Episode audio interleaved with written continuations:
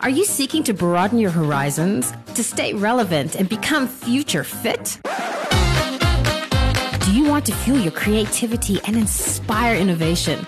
Or are you simply looking to put a kapow back into your business? Then look no further. Join Carmen Murray, entrepreneur, innovator, and tech fundi, with her big personality and presentation style as she interviews celebrities, alchemists, newsmakers, and business experts to discover the stories behind their success. The Carmen Murray Show will open your mind and help you turn knowledge into magic. Let knowledge be your superpower. And now, from Solid Gold Studios, here's your host, Carmen Murray. Hey, hey, Chantel, how are you? I'm good. I'm great. Happy to Always be here. so good to see you. To our audiences, our Future Fit tribe, I would love to introduce you to Chantel Botha um, from Brand Love. Uh, I have to tell you the story. The first time I met her, she did this workshop all about customer experiences, and I was fascinated. I wasn't even supposed to go that day. And my boss at the time asked me, Would you go instead? Because I can't go. And I went and I was fascinated. It's Lego and it's it's jam sessions, and I was just absolutely fascinated. And I learned so much during that time. This woman has got a heart of gold and truly so much passion for people, but also she specializes in cultures and what happens within organizations to build better cultures.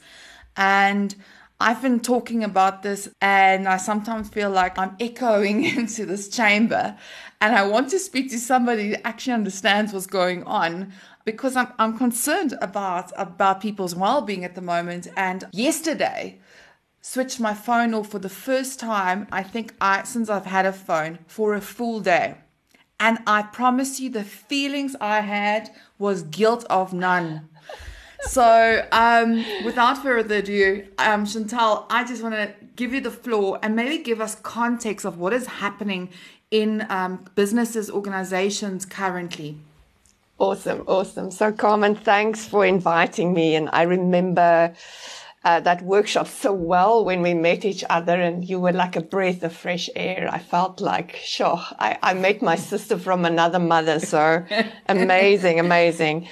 Yeah, I think, you know, listening to you talk about switching, switching the phone off, there's like a real withdrawal. Like there's like a real, you know, it feels like the sense of foreboding, something terrible is going to happen. And I think, yo, what I've seen in the last two years since the pandemic started is just a lot of fear. I, I think, I think we're dealing with a pandemic of a very different kind that's happening inside of people, inside organizations. And that's just pervasive fear.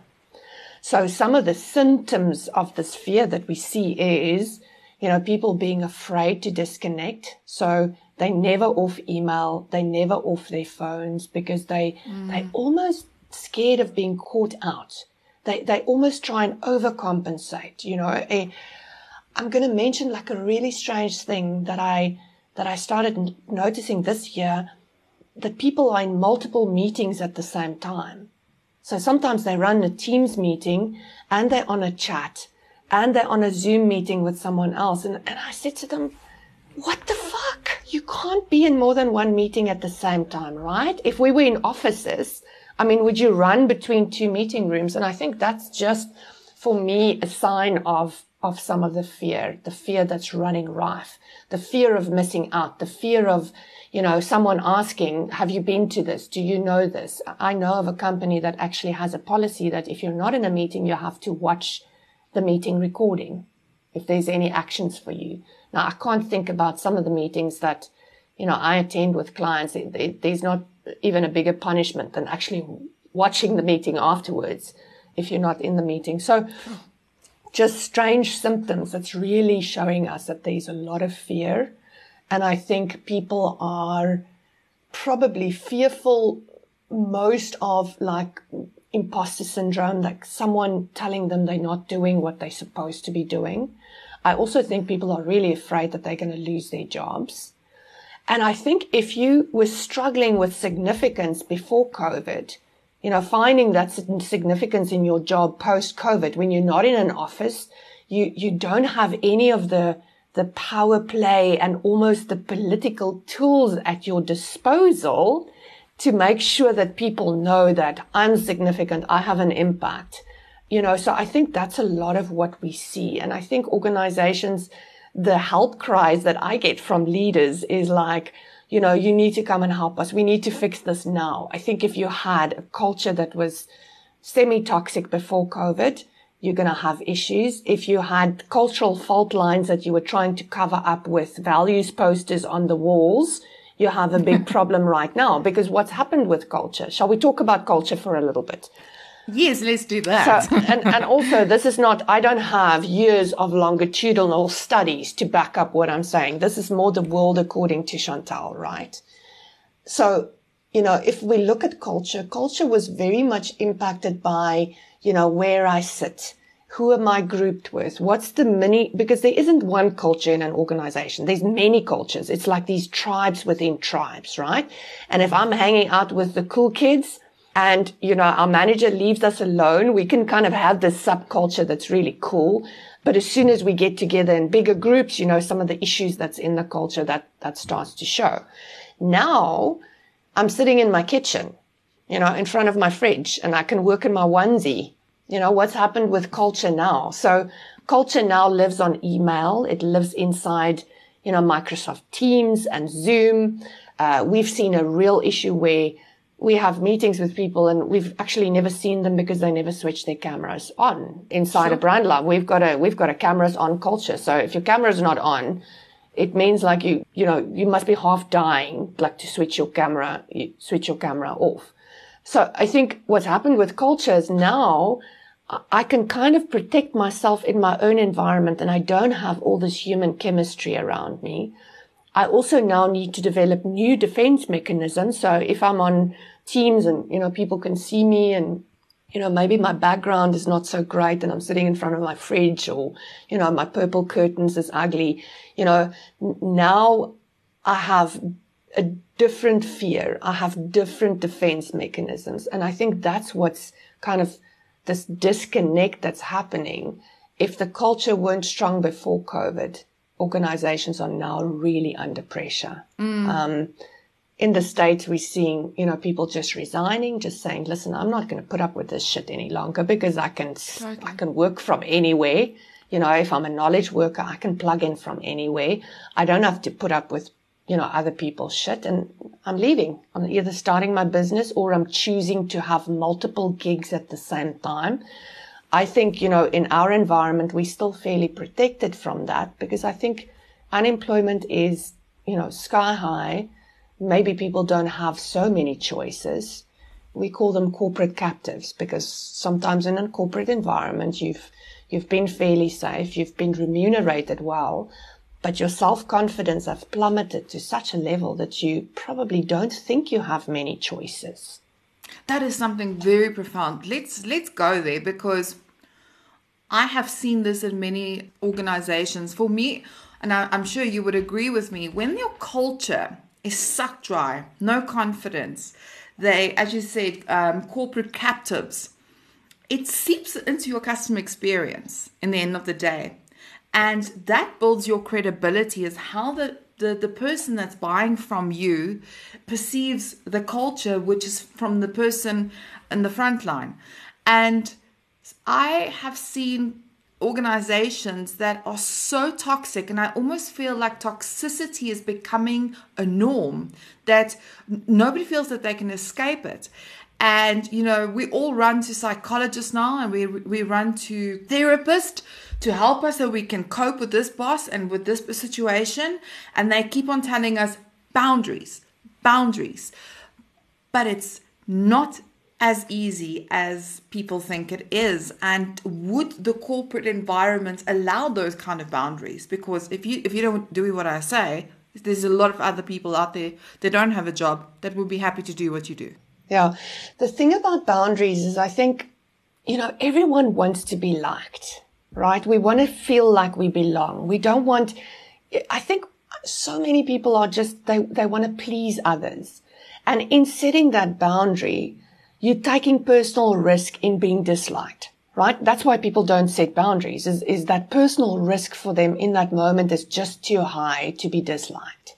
So either they collapse, you know, that boundary or they walk around, you know, thinking about, you know, why can't I get this right? Why don't I do this? And, and sometimes they make the fear of that personal risk a lot higher than, than what it should be, right?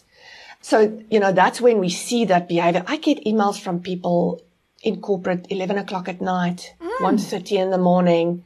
And, you know, mostly I, I kind of look at the time and, and I go, I usually kind of try and use it as a bit of a research basis to say, sure, I got this email from you so late. Are you struggling with insomnia or, you know, what, what makes you send an email that time of the, of the night? And, and, you know, some people said, well, I've done all of my home responsibilities and my kids are in bed and, and I thought I'd just catch up before tomorrow. And I think this bleeding of my personal life, my work life, you know, people not coping with stress, people not getting through the day. Because what's happened is now we have no walking time between meetings, right? So people go back to back to back to back. They never get to their email. They address those emails after hours and they're constantly playing this catch up game. Some of it, I do believe there's a chemical dependency. Like we turn into junkies, right? Because, mm. because someone said to me a few years back, I was complaining about my calendar and they go like, Chantel, do you manage your calendar or does your calendar manage you? Like, who do wow. you report to? Do you actually report to your calendar? And I'm going, fuck yes, I shouldn't, my calendar shouldn't be managing me. Like, I, I, you know, I'm the boss. Like, I chose to be, I chose to be an entrepreneur so that I can, so that I can enjoy my life so more. True. Yeah, yeah. But I think sometimes, sometimes we get into these patterns and we struggle to break out of the patterns. And when COVID happened, I didn't see a lot of companies saying, listen, we need to make new agreements with our staff. We need to agree some, you know, terms. How are we going to work together? Yes, they sent them laptops and they said like you sort out your Wi-Fi and stuff like that. But there wasn't like, guys, can we agree? What times are we going to be online? Like brand love, we work on Mondays. We have a three hour block. We're all working virtually, but we have like office hours. So for those three hours, we get in a Zoom room, we work together, we have some coffee, we have breakout rooms to do our project stand-ups and stuff. And we work together as if we would have been in an office. If you've got a question or if you've got a joke, you tell it and you, you banter. I don't see a lot of corporates actually doing stuff like that. It's almost like, you know, they were fighting the shock of when is normal life going to happen? And, and normal life, I don't think is going to happen mm-hmm. for a few years. It's, it's like we condensed I love the brand in South Africa that's talking about disruption. I mean, like this is like real disruption, right? We, we crunched like a, a technology progression into four weeks that, you know, would have taken like 15 years for companies to be forward thinking and thinking, Hey, my people can work from anywhere. Hey, they can actually be comfortable. They can eat their vegetables right from their fridge and still do amazing, amazing work. So, I think, you know, some of this agreement never happened. And, and now you're seeing, you know, some people overcompensating, some people kind of really not being able to, to hold that work life balance. And I'm seeing a lot of, you know, just wellness implications. Um, mm. I think a lot of people are suffering from more depression. I think people are struggling with defining their identity in this new in this new world because my identity, you know, I was drifting from meeting to meeting and, you know, I was admired and, you know, I could make decisions and now I'm drifting from team's room to team's room without a camera on and, and I have no way of reading, you know, how I'm landing. I, I need to figure out myself, my, my whole new identity. Mm. And you know what's what's so interesting about it? So I studied my postgraduate diploma in management practice with Henley Business School, and we were assigned a task as a group to work together um, to achieve the end goal of reimagining South Africa. And we had to do a lot of research, and one of the things that we focused on was youth development. And I must tell you, the repercussions of depression on human beings. So you got your psychological capital that people that have hope and resilience, and we don't see many of those people around anymore, by the way. And then you have your psychological distress, and that is where people become depressed. They can't become critical thinkers. If there's one thing that COVID taught us through the Black Swan event, it exposed all the companies' vulnerabilities. Furthermore, what we've also witnessed is this micromanagement like I don't believe that you're working, so I'm going to give you extra work and make sure that you're busy all the time. And there comes a time where people just reach, um, I think it's a, a Kubros, a Ross Kubros, where you know you go through the, the, the different stages. Then you're happy, then you're sad, then you're anxious, then you're angry, and then you just go flip it. I don't want to do this anymore. I'm out, as you mentioned. Then yeah. we have on top of that South Africa's labor law. So I want to tell you a very interesting story. I discussed this with Graeme Codrington as well. During the pandemic, there was a high unemployment rate. People could find people that are suitable for the company that they wanted to recruit. But because they had a bad credit record, because they had to file for um, for what what what, what bankruptcy, uh, bankruptcy, yeah. or there was a case um, where you know we, uh, for relief, just just asking for relief, you automatically put under a guard that you are a credit credit risk. They couldn't employ these people, 175 people, right? So there's company policies that didn't change for this new world, and if you had a bad credit record, now you're not employable. And then furthermore, there's also the the whole thing about as you said, like uh, uh corporate captives, where, where they're like, you know what, I'll, I'll take that 40% cut. I'm just going to stay here. Uh, maybe I should, I should start a side hustle. And then they get told if you start a side hustle, you're out, you're out of a job because of moonlighting. So it's just this vicious, like, uh, circle. Like, side hustles will actually make a dramatic impact on our economy and actually will make people far more productive and they could actually create more jobs in order to be of better service because you'll work harder. I just don't understand this whole conundrum. Well, I think so many of these rules come out of a industrial age, right? We we need like new rules. I mean, if when companies say you're not allowed to have a side hustle, what they're essentially saying is like, you know, we're afraid that our work is so shit boring that if you have a side hustle, you can spend all your time there and not want to do like your real work. Essentially, that's what they're saying, right? So, you know, I think, you know, if I looked at, let's say I was like the world oracle and I could say to companies, okay, this is what you should be doing right now. I really think it's about in reinventing leadership, like how we lead. It's like reestablishing trust in a very different mm. way where trust is not based on you know, KPIs and rules and scores, but, you know, there's a new language of trust. And I think it's about building people's self, self-confidence. So, you know, we talk about the corporate captives and I, and I just want to mention this for a moment. So we work with thousands of people every year going through our programs. We've got the brand warrior program, which mm. is like unleashing human potential. We've got the culture evolution program and we see a lot of people on autopilot.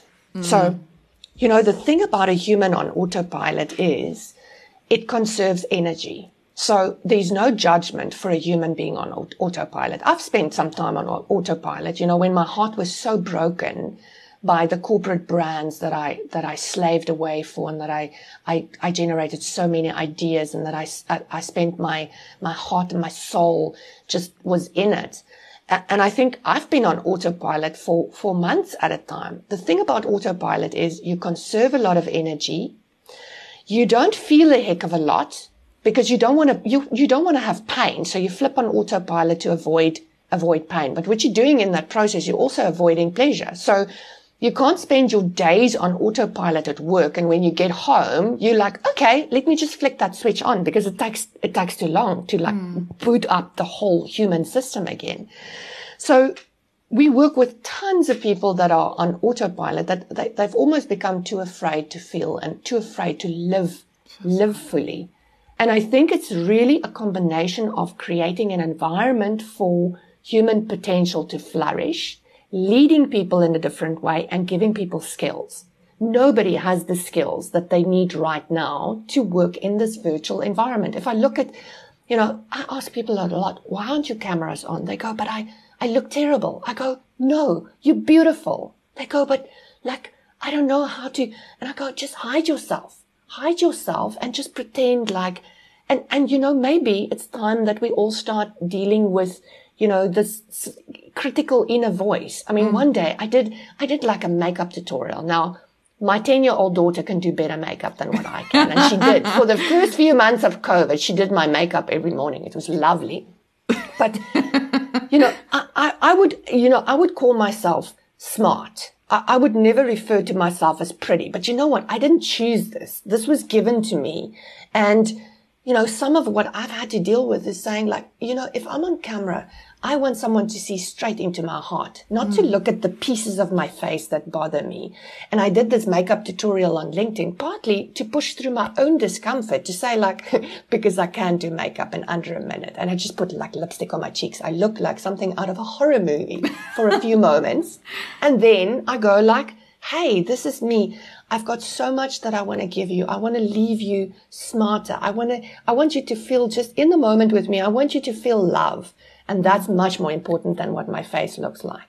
And, and I think it's, it's that thing that, that is a skill that I've had to teach myself. So I think it's about upgrading the human operating system, yeah. giving this human operating system new skills to flourish in this new world. And most of all for leaders to get over themselves and, and realize that, listen, my old leadership tactics of walking past your office and just looking through the glass, you know, are you really working? You know, that's, that's outdated. All right. And now we, what we're doing is some companies are replacing that with software that now track whether I'm really working. Where am I spending my time? And I'm going, that's not, that's not a cool indicator of trust, right? Mm-hmm. Now I'm installing software to check up on you. Yeah. And, I, and, and, and trust is the currency of the 21st century. And the, the sad thing for me is, is that I read a research study that said over 80% of South Africans are starting side hustles. And I'm going, booyah, I'm so happy to hear that because that means that you're taking life, you know, in control of, of what you need to do for yourself. Before we close off, I want to talk about a very profound moment that was exceptionally emotional that you did during COVID. You shaved your hair off in front of the camera. And I watched it twice I was like, wow, you are so courageous. Like what you did there and the, what you tried to get across, the message. And I would like for you to maybe explain how it came about. Why did you do it? I think you know, I, I, and I, you transported me back to that, and thank you for that gift because that was a, I think, a very emotional time in my life. So, so what preceded the shaving of the hair is I spent a month in America and I traveled to the Ritz Carlton and Zappos to really get inside of their cultures. And it was this amazing culture tour that I've been planning for months.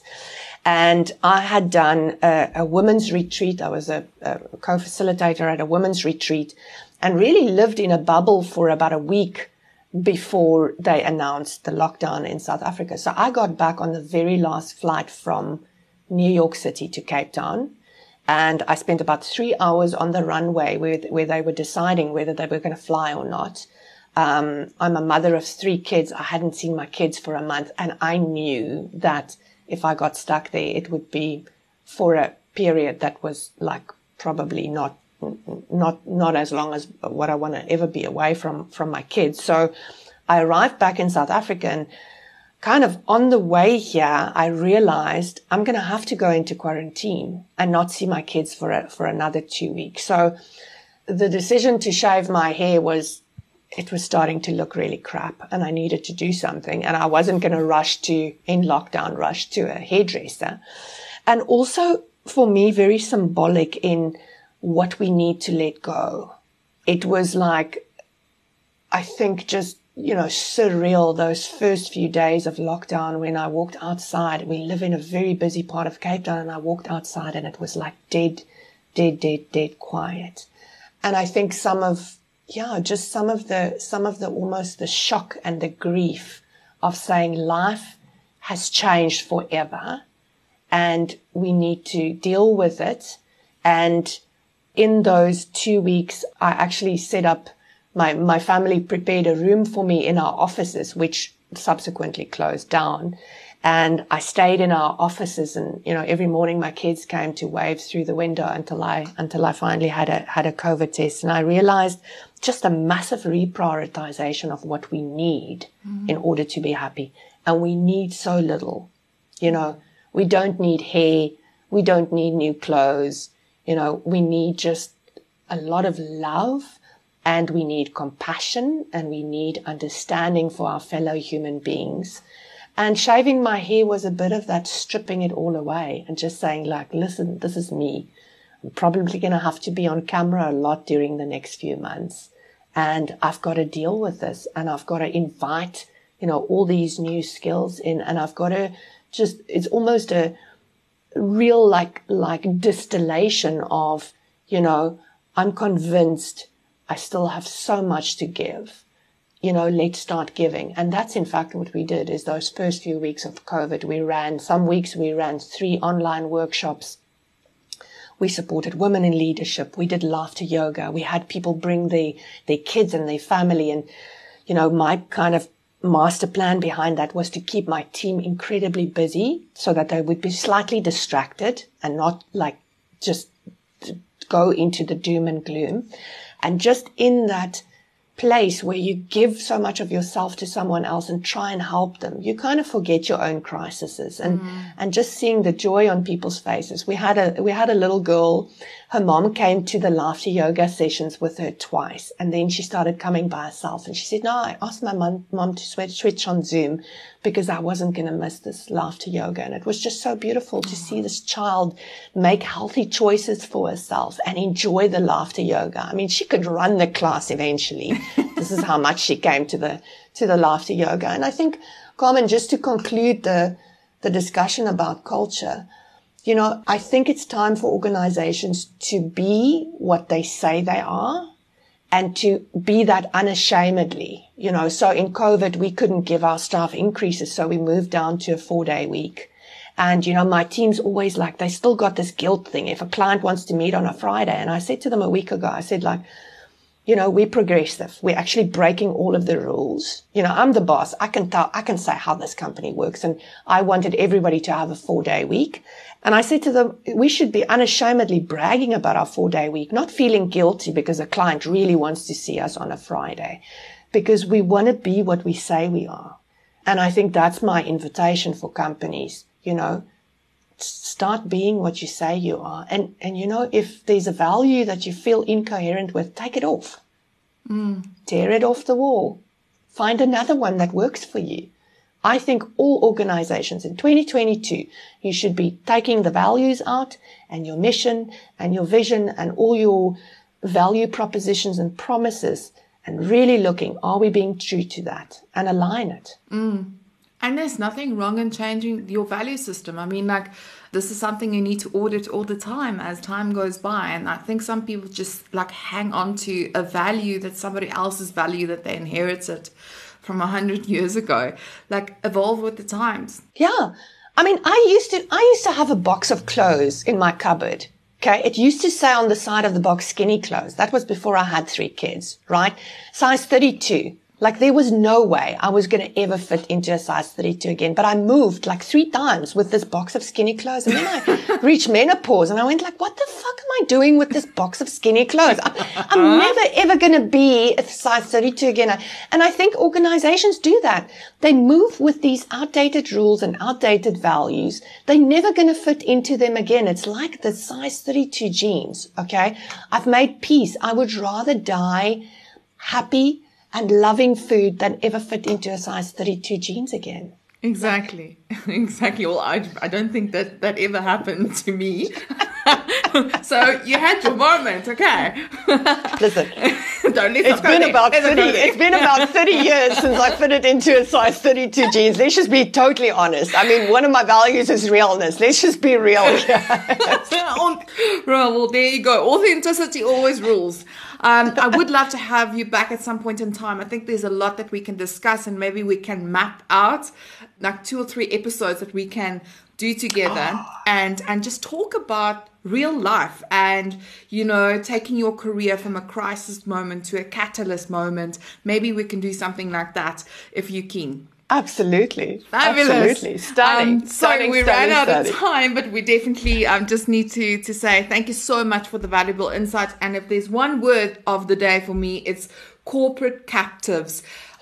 Corporate captives, it is, and I love that. I think that's amazing. Thank you so much for all your insights, Chantel. It was so lovely to catch up with you. Absolutely, Carmen. Thanks for inviting me. I, I feel like I've been at a, at a spa day instead of being on a podcast.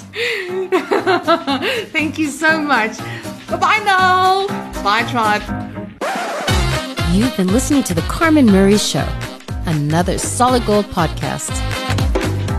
Please take a moment to rate and share this episode with friends and colleagues who love customer experience and marketing just as much as you do. To connect with Carmen, visit carmenmurray.com, where you will find links to her business services, future fit events, and biz community articles. Carmen Murray is CEO of Booyah Modern Marketing Services that empower businesses to deliver premium customer experiences B2B, B2C, and B2B2C across all industries. Some of these services include research, CX strategy, persona development and customer journey mapping, CX audits, UX audits, and the connected marketer training in connected customer experiences, mobile, data management, and AI. You've been listening to another episode from the Solid Gold Podcast Studios.